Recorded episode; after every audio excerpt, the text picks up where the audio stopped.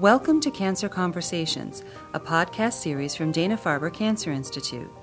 In this episode from April 2015, Dr. Barrett Rollins and Dr. David Jackman discuss the latest developments in precision cancer medicine and how new research may impact future treatment of lung cancer and other diseases.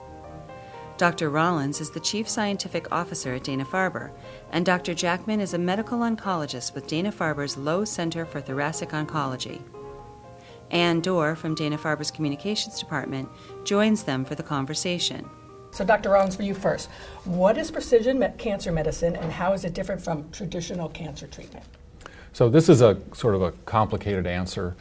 Um, and you have to be careful when we talk about precision cancer medicine and what was known as personalized cancer medicine to separate the substantive stuff from the hype.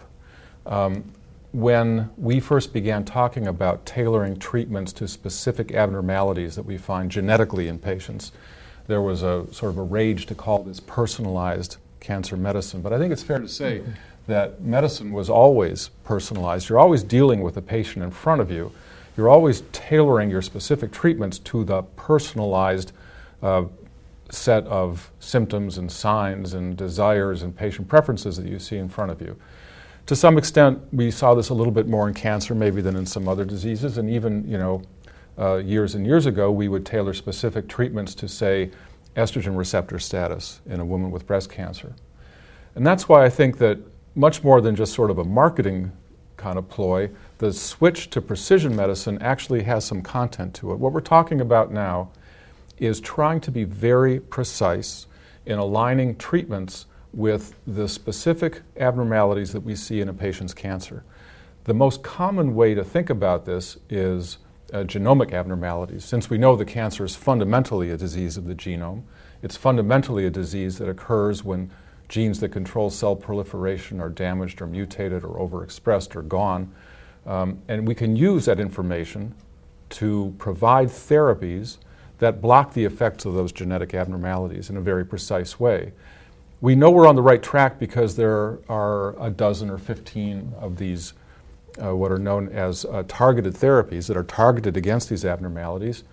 And so, if we look at somebody's tumor and uh, try to determine precisely what the genetic abnormalities are, in some percentage of cases, there is an abnormality for which a drug exists. And that's where we're talking about precision.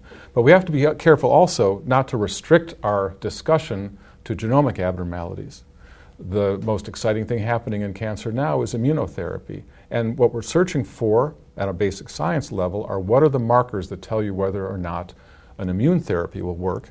And that's another example of trying to be precise. What is precisely wrong in the patient's cancer in front of you that will dictate a precise therapy that will provide an excellent clinical response with minimum side effects? And I know uh, Dr. Jackman, Dr. Rollins is talking about this whenever we talk about it, but mm-hmm. How can precision medicine improve diagnosis and treatment? Well, so I, I, think we're incredibly excited about what it's done for our patients already. You know, when we look at how we used to treat lung cancer with chemotherapy, and chemotherapy helped a fair number of patients, but didn't help everyone. And more importantly, there was no way to predict who it was going to help and who it wasn't going to help. And so we wound up treating a lot of patients, recognizing that we were only going to see benefit in some percentage of that. And while no treatment is guaranteed to work, when we can study what's wrong with someone's tumor, what's going wrong on a cellular level, and then find that, oh, we have drugs that are tar- targeted specifically against that protein or that pathway, the chance of having a response and having someone live longer and feel better are much, much higher to the point that we're, we're doubling, tripling, in some cases quadrupling the response rates compared to what we had seen with traditional chemotherapy in the past. Uh, are targeted therapies used alone or they are used in conjunction with other treatments? That's a great question, and one that is very much still part of what we're trying to explore. Um, in some cases, the, with, with our currently available treatments, the targeted therapies alone are just as good on their own and with fewer side effects, and so we do use them alone. But as newer treatments come to bear, we're looking at potentially combining them to see if we can make them more effective um, and more durable You know, Dr. Rollins mentioned immunotherapies, which is something that's very exciting, and they're being studied not just alone, but also thinking about if we combine them with chemotherapy, um, will that make it more effective? What does it even matter if we sequence them differently? If we give the chemotherapy first and the immunotherapy second, rather than doing them at the same time, does that potentially have an impact? So all of these questions are very much in play, and we're still trying to explore some of these. Dr. Rollins, can a patient go back to standard therapy after receiving targeted therapy? Oh, certainly. You know, for and again, I'm, going to say the same thing I said at the beginning. We have to be very careful of the hype.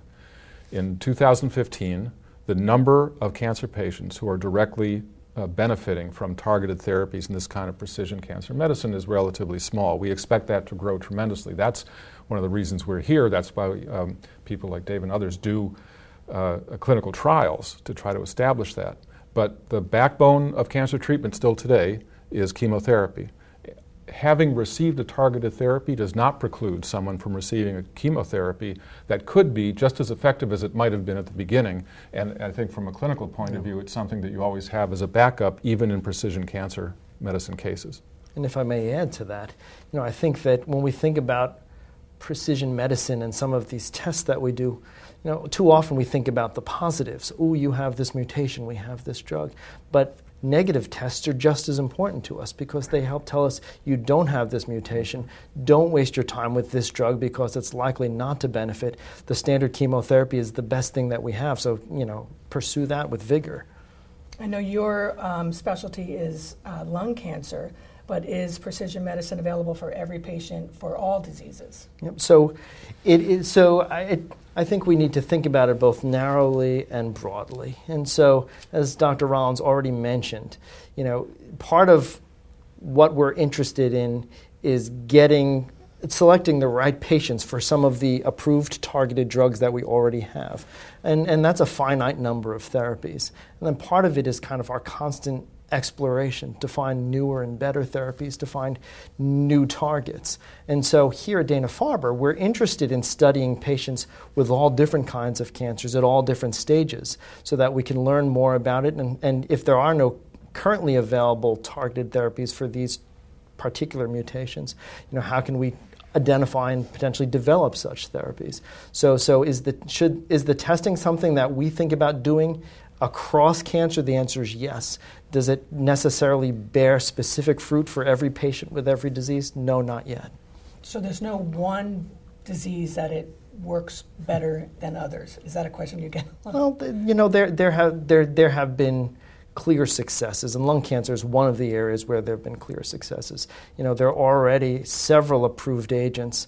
Um, based on somebody's genomic characteristics. There are two drugs that are approved for patients with mutations in something called the epidermal growth factor receptor. There are two drugs that are currently approved for patients who have re- rearrangements of another um, gene called ALK, ALK.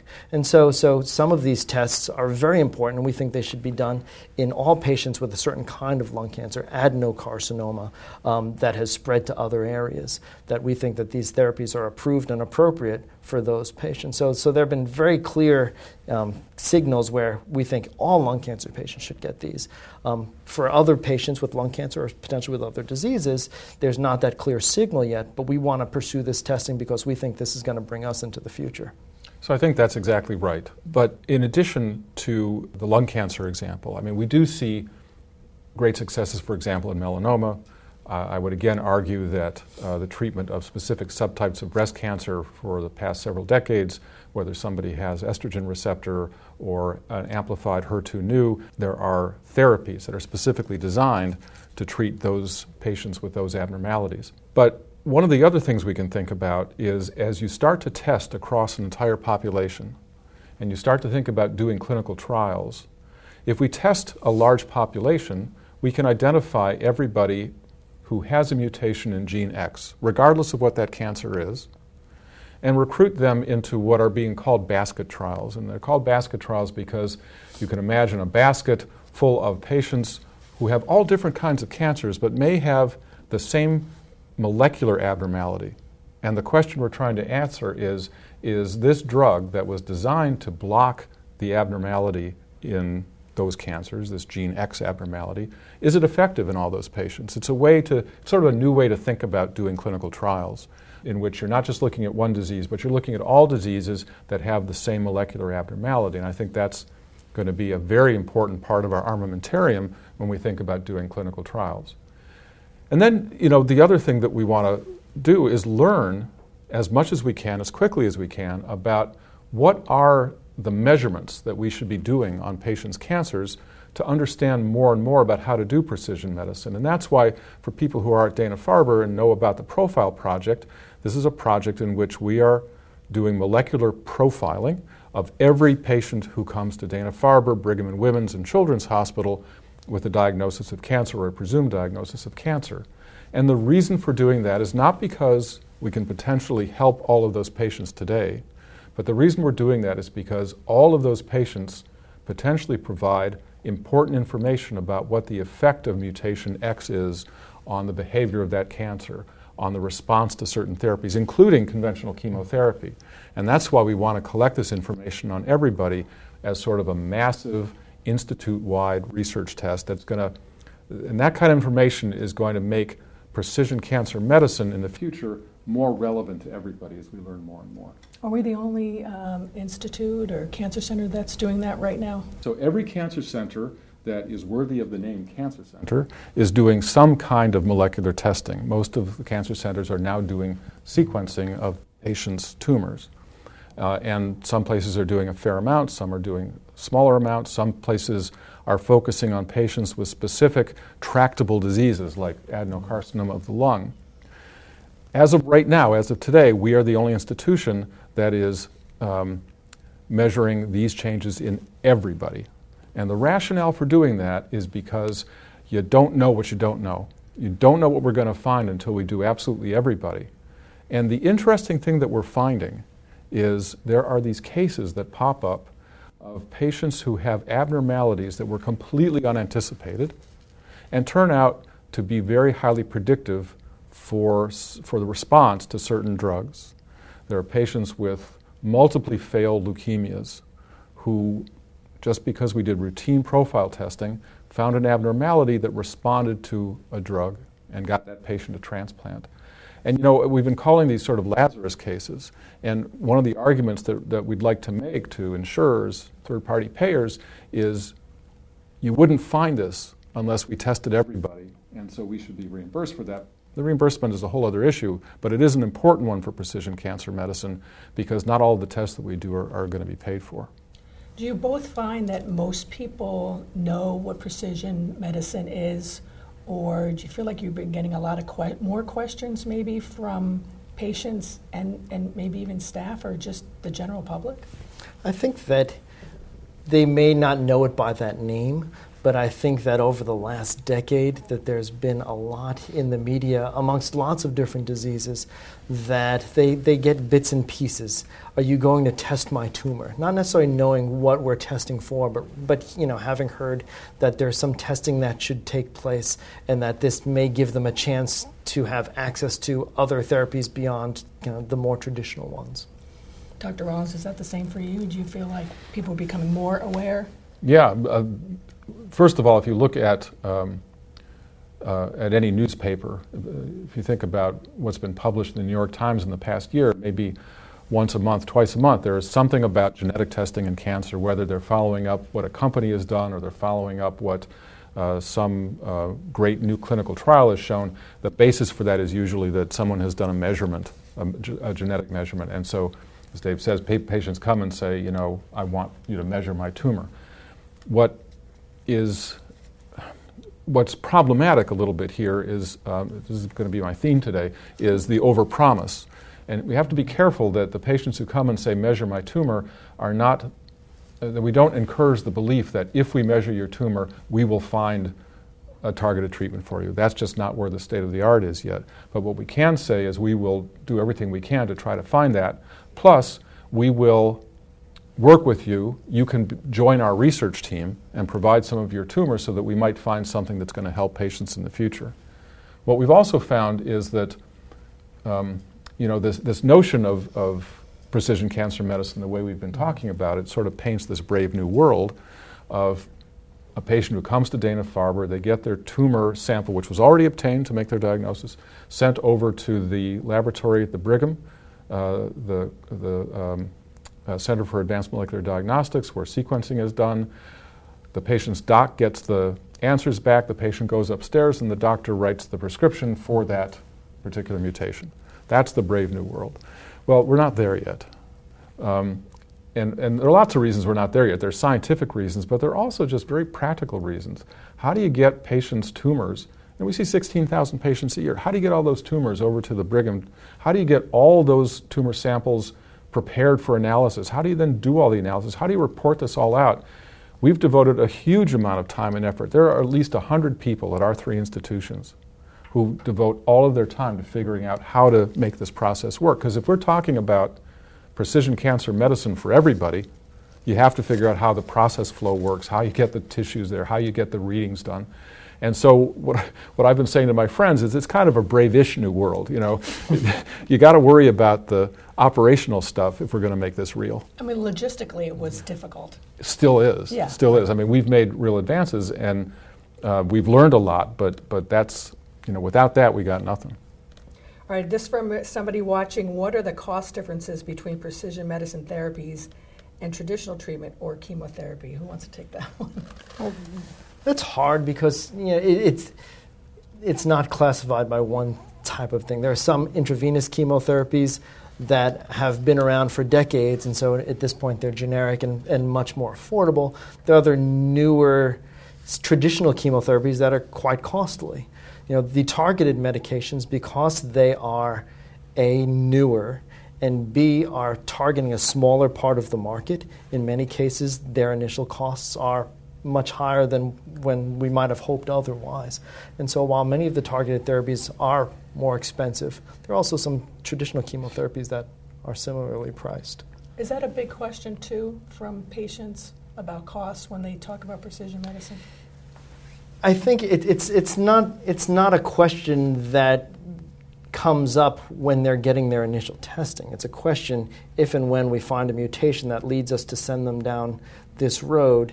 Um, if it's as part of a clinical trial, well, then the clinical trial often covers the cost of the medication. But if it's outside of a clinical trial with an approved medication, whether targeted or non targeted, that's where questions of cost can arise, especially for oral medications where they're not being delivered traditionally in the infusion unit. They're getting a prescription and having to go fill it. The copays are sometimes um, challenging. yeah.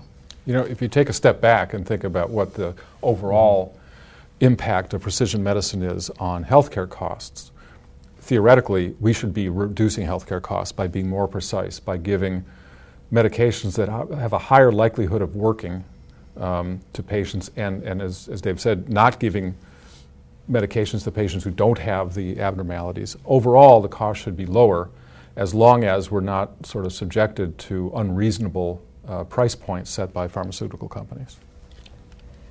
Uh, this question from someone watching In the future, we'd like to think that precision medicine will allow us to diagnose, sequence, treat a patient in a relatively short amount of time what do you see as the one or two most rate limiting steps to accomplishing this process, be it the diagnosis, sequencing, manufacturing, or treatment phase? Hmm.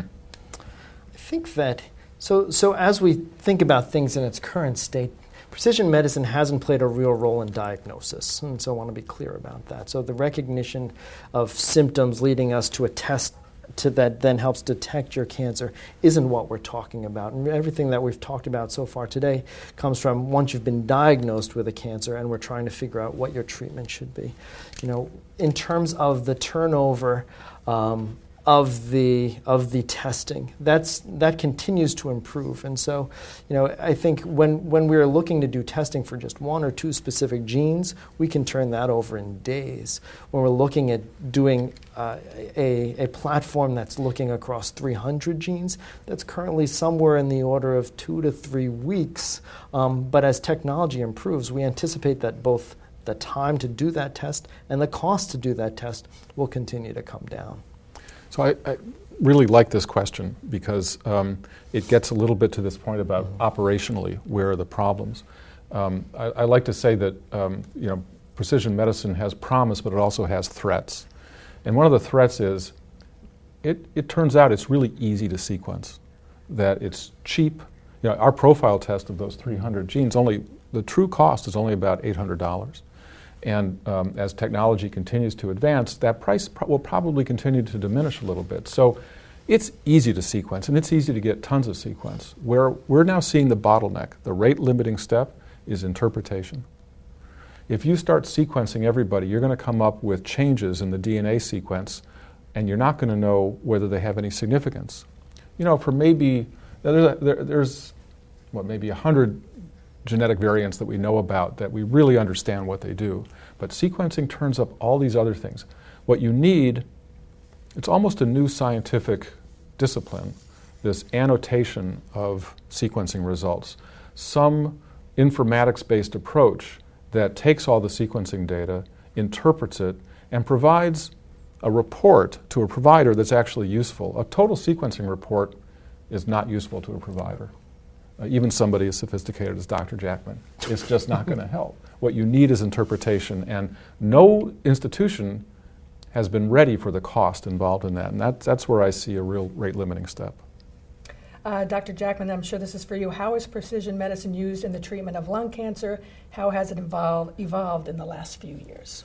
You know, I, I think that its, its origins go back to 2004 when scientists both here and across town discovered the epi- mutations in the epidermal growth factor receptor. And, and, and, this was the first instance in lung cancer where we had a targeted therapy, but we didn't really know what the target was, or not as clearly as, as, as, as we should have, and recognize that, oh, it's for patients who have this gene that's mutated.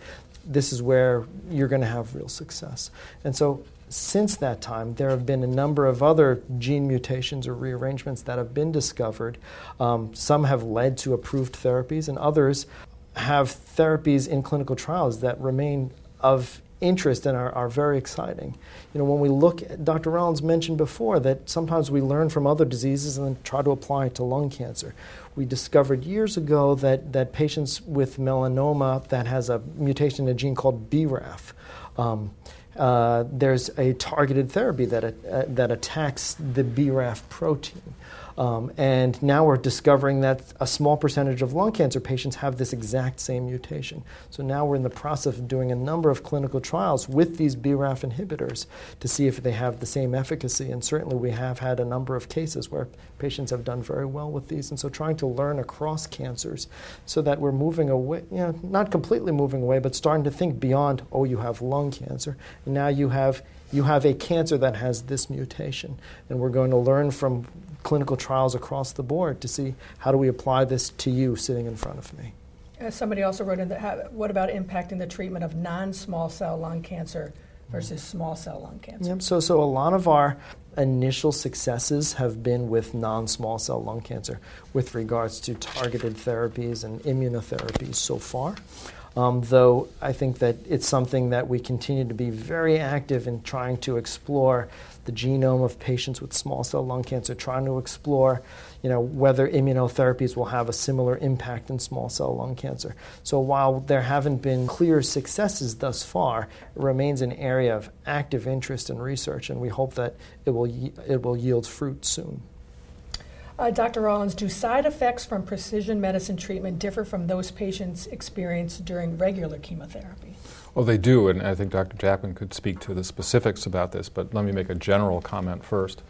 You know, the idea about targeted therapy is that you have a drug that interacts specifically with the abnormal protein that's caused by this gene mutation. You know, genes don't do anything themselves. Genes are the blueprints for proteins, and it's proteins that cause most of the abnormalities we're talking about. And these drugs, if they're designed right, will bind to the abnormal protein to turn off its effects and not to the normal. So the basis for side effects is the drugs that we use inhibit normal proteins. So this theoretical drug shouldn't interact with the normal protein. And to some extent, the BRAF inhibitor is hmm. kind of like that. And so we're, we're seeing many, many fewer side effects, and certainly not the nausea, vomiting, hair loss, low blood count sort of side effects. Other things, uh, skin rash, and um, in the uh, BRAF inhibitor thing, occasionally some skin uh, cancers that can be treated locally. But the, the, the, spectrum is quite different. But you're actually practicing mm-hmm. this and seeing these differences. and, and, so, yeah, it, many of the targeted therapies have been considerably more tolerable than how we traditionally think of chemotherapy. But do want to be clear and careful about recognizing that they still are chemotherapies, they still are drugs that have the potential for side effects. And so just because something is a pill per se, it you know, want to be careful not to equate it to aspirin. You know, that, that there, there are potentially significant side effects that we want to warn patients about, educate them to recognize, and as we as a community get more familiar with how to recognize and treat these things, we're all getting better at it.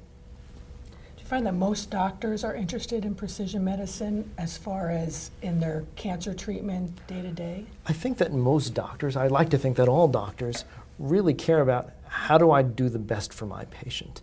And as, as it has become clearer over the last few years that this is part of that, I think doctors are very interested in it. How are doctors and researchers advancing the field of precision medicine? What is the latest research and how will it impact future cancer treatment? And I know cancer specialists from all over the mm. world are meeting at ASCO, the American Society of Clinical Oncology. Mm. Is this always a big topic or a topic of recent years when the meeting is held? So ASCO is coming up, but the American Association for Cancer Research just had its meeting this week. And uh, there were a lot of reports, and Dana Farber was very well represented, reports of treatments that are designed specifically around this precision cancer medicine problem. In fact, um, one of the more exciting areas now is in some of these precision treatments, Unfortunately, what we see is the development of resistance to that treatment. And sometimes it can be rapid, sometimes it can take a while. And the next sort of cutting edge area that we're interested in is how do you overcome resistance? A lot of people are doing this. Levi Garraway is running a center now where sort of the raison d'etre is to understand how resistance arises and how you overcome that resistance. And so there's, there's just a ton of stuff that came out at the AACR meeting about this kind of precision cancer medicine. But I know you're going to ASCO and probably expect to see the same thing. Absolutely. I mean, I think that. So the, a colleague from New York likes to joke that a targeted therapy is any treatment after 1998 because mm. all chemotherapies have a target. You know, but this notion not just of a uh, of, of a therapy, you know, that acts in a certain way. But I, I think the real tie to it is that we have a test that tries to help predict, you know, who's going to benefit from such treatments. And I think that that has been, you know, an, such a huge area of interest in the cancer community. So naturally, it dominates a lot of, of how we think about cancer and, and how we think how when we attend such conferences. Uh, for both of you, how can patients find out about potential precision medicine treatments? Do you think the web's a good one? are you mm-hmm. a web uh, actually, uh, actually, I am. There, there are, you know, there are always some dangerous websites, right? And there is misinformation out there, but there's also some very good information out there. One of the websites that we've created is precisioncancermedicine.org, that describes some of the things we've talked about here. Uh, it also is a way to search for clinical trials that might be involved in precision cancer medicine. But let me be a little uh, uh, broader and unbiased, and just also point out that Vanderbilt has a wonderful website called My Cancer Genome, which has a lot of information too. While we can't, we have to be careful with some of the stuff on the internet. I think that there, in addition to official websites by our institution, by the American Cancer Society, one of the things that the web has done that we haven't seen before is it's linking patients together. Mm-hmm. And they're telling each other their stories. This is what happened. I went to Dana Farber. They saw that I had MET amplification. And they put me on a clinical trial, and here's what it's involved. Here's the side effects I've had. Here's how often I have to go. I think that's been a really powerful thing for a lot of patients. Great, great information from both of you today. Really appreciate you both being here to talk about this subject. This has been Dana Farber's Cancer Conversations, featuring Dana Farber Chief Scientific Officer Dr. Barrett Rollins and Dr. David Jackman of Dana Farber's Lowe Center for Thoracic Oncology. To download more episodes and learn about other cancer podcast series, visit danafarber.org/podcasts.